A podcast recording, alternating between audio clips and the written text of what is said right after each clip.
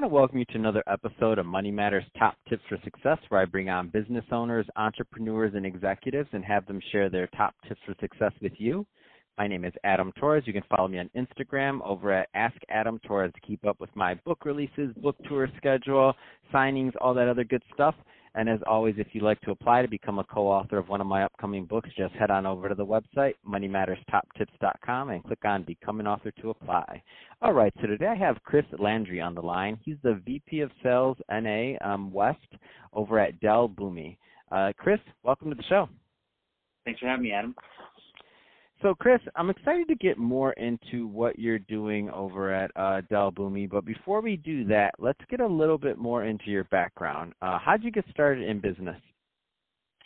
Yeah, so uh, I graduated from school uh, back in 1999. I went to the University of Arizona, and when I graduated, I was looking for a career. And one of my friends um, had gone up to San Francisco and gotten involved with a software company at the time. Uh, it was called Siebel Systems and uh, he said that they were hiring people um, out of college to come up and do basically what we call sales development work, which just means answering phones, trying to qualify, you know, opportunities for salespeople. Um, and then it was a really good industry to get into. That after that, there was a career. Uh, you could progress into what they call field sales, um, actually mm-hmm. going out and, and working on you know, software contracts with uh, larger clients. Um, so I ended up going up to San Francisco, doing an interview, getting into that business, um, and then kind of just going from there. So that was uh, that's how I got into it, and I've been into it. I've been in it, excuse me, for the last 20 years. So, I mean, uh, uh, what an amazing field. So, software sales and sales in general. I mean, I mean, I don't. I've I had some another guest on the podcast that said something like I don't know, 400 or 500 companies, something crazy. Was uh, uh SaaS companies in Silicon Valley were funded last year um, from VC money and other sources, and I'm like, wow, what an amazing field to be in, um, and and different products and skill sets to be able to sell um, in terms of the uh, of software. Um, there's some people listening to this podcast right now, and you're tenured in that field. Um, if they were looking to break into software sales out of college, what kind of advice would you give them? Yeah, no, it's. Uh, I think there's. Uh, I think it's a really good path to follow there, frankly, because you're right. There are so many software companies starting. In fact, when I was starting, there weren't that many opportunities, and today there's an incredible number of opportunities for people getting out of college or even just young people in general who want to have a career in sales.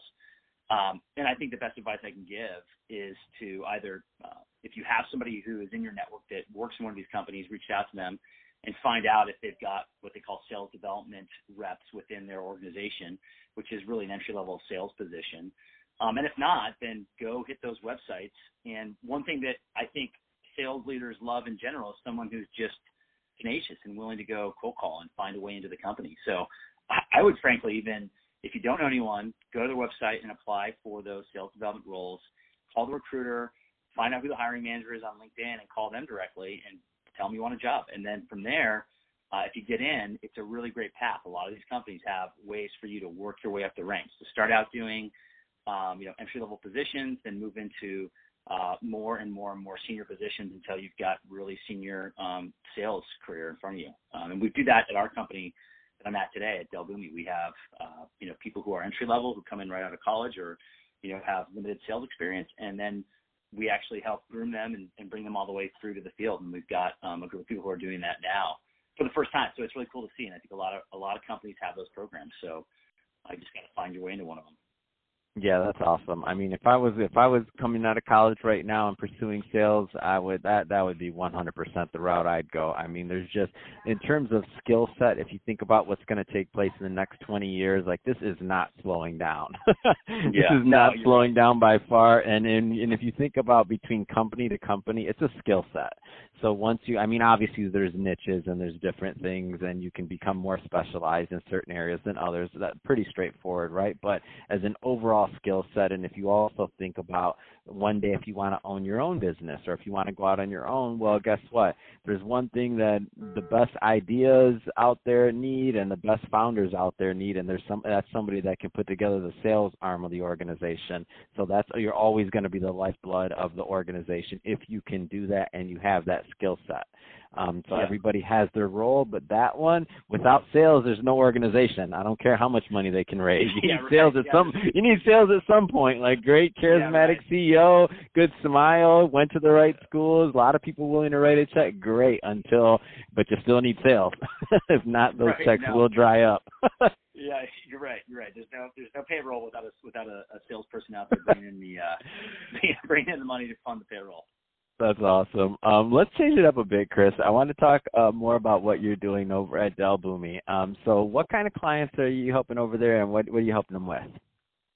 Yeah, so um, Dell Boomi is a is a software as a service company. So we offer uh, a SaaS platform just like other organizations out there. Um, our platform is an integration or middleware platform, which means we help companies integrate all the different technologies that they have within their organization. They may have Salesforce, they may have Workday, they may have um, an ERP solution or other SaaS products. And at some point, you need to be able to tie those all together and move data across all of them, and that's exactly what we do. And so we work with a broad range of customers, everything from uh, you know small organizations who have just a couple of applications, uh, all the way through to the largest enterprises in the world. You know the the global 500, um, who have very complicated uh, integration environments and thousands of applications that they have to integrate.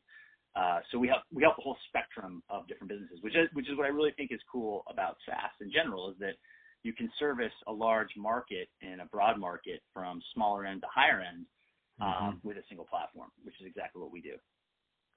What do you find? I mean, are are some of the when when we're talking integration? I mean that it's and obviously there's no cut and dry answer, but when um when when you're bringing on new companies and you know maybe they have some legacy systems or something else like what are some of the general things that you're like okay like the themes that you see over and over again that people are making in terms of mistakes when they're converting over so interesting from their legacy technologies yeah. to yeah mm-hmm. that's a that's a great question um i i think people i would say i think just in general people are just getting to understand that there's a different way to do integration. Um, and integration has been around for a long time. Uh, so what we do in terms of concept is nothing new, but how we do it is is so different. And I think that's what makes us modern. And I think a lot of people have a framework of, okay, I've done integration this way for so long. This is how mm-hmm. it works. And they don't realize that there's a whole different way to look at the integration frameworks um, because there's so many new advanced technologies. Uh, so they just kind of um, kind of take what they know and assume that that's the way it works today.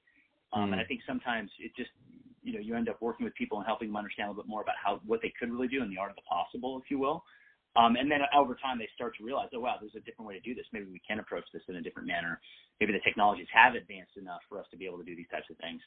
Um, so I think that's the biggest thing I see is people just thinking about integration in the traditional framework without really understanding what the, the modern um, capabilities are.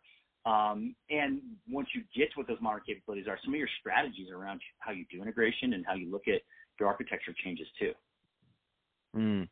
Yeah, I mean, it, ma- it makes a lot of sense, and it, it also, um, and just depending on the size of the company, obviously that's gonna that's gonna vary on how how quick you can um, steer that big old boat or that small canoe, right? Yep. Um, exactly. It's gonna obviously all of that's gonna vary. So um, all bets are off depending on on the legacy also that you're that you're um that you're um working with. Um, but that being said, um, what are some um what kind of tips would you give? Because you've been in the business a long time, you've worked with multiple companies. If somebody's out there um, searching for a solution, what time, what kind of tips would you give that business owner or organization on um, on trying to find the right type of company to work with, uh, just just as a company? Yeah, uh, well, another great question. So uh, I, I think um, beyond just making sure you know what the field of competitors looks like because you should look at all of them and make sure you find somebody who's got a good fit for your specific environment um, and evaluate them and make sure that they uh, they have you know technology that's fit for purpose. Uh, I do think that there's a cultural element to it as well, and one of the big things that we really focus on is is making sure that you know we really take care of the customer. That's a huge cultural foundation of ours. Just in terms of the way we engage, the support we offer, and I think if you um, as you evaluate a vendor, not only looking at their technology, it also evaluate the culture that they show during the sales cycle because it'll come out when you're working with them and they're trying to, you know, obviously get you to buy their technology. You'll see how they respond to you, how they treat you, how they apply resources, how easy it is to get those resources, how easy it is to get access to executives. And all those things matter because beyond the sale, if you're doing business with them, you're making a pretty big bet on uh, the integration technology that you're that they're going to be leveraging from you.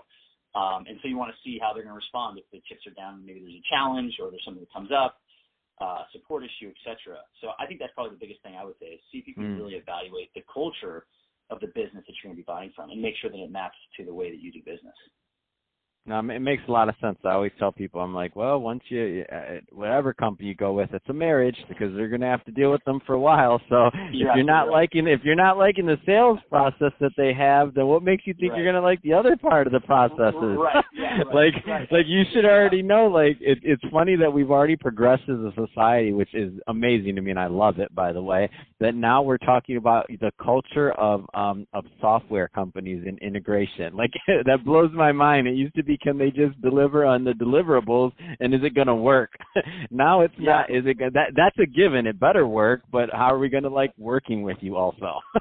well, and that's and that's that's a fun just a quick you know kind of anecdote. That's where SaaS has changed so much too. Is that in the old mm-hmm. realm of on-prem software, the, the financials of it were so different in terms of how they build you. Um, mm-hmm. Whereas in SaaS, that, that they have to have you stay around for a long time. So fundamentally, it's really in everyone's best interest to make sure that you're happy because you know, they spend a lot of money to acquire you as a customer, and they actually, as an organization, can't make money back until a couple years down the road. So mm-hmm. if you're mm-hmm. not doing well within the first year or so, and you leave the platform, it actually costs them money more than they made off of you. So I think that's what's really cool about today's, uh, you know, technology markets is that it really aligns to customer outcomes. Uh, mm-hmm. But yeah, mm-hmm. I still think culture is key, and there is still, you know, a variety of cultures out there amongst the different organizations um, that. Uh, that you'll work with in this space. Uh, and and sure. I'd say too, it's even more it's even more important in integration because it's not one app. We're connecting all of your apps, so yeah. it touches everything. Oh, sounds good. Uh, so, Chris, if somebody's listening to this and if they want more information on uh, Dell Boomi, what's the best way for them to get that? Yeah, just you can go out to uh, you know www.boomi.com. Uh, you can uh, request information or have someone call you from the website. Um, and uh, and that that is actually one of the best ways because we're really good about following back up and, and making sure we've got a pretty advanced channel for uh, getting back in touch with people. That's awesome. Also, uh, able, so also able to, oh, sorry, go ahead. Yeah. No, go ahead. What were you saying? No, I was just going to say they can reach out to me directly.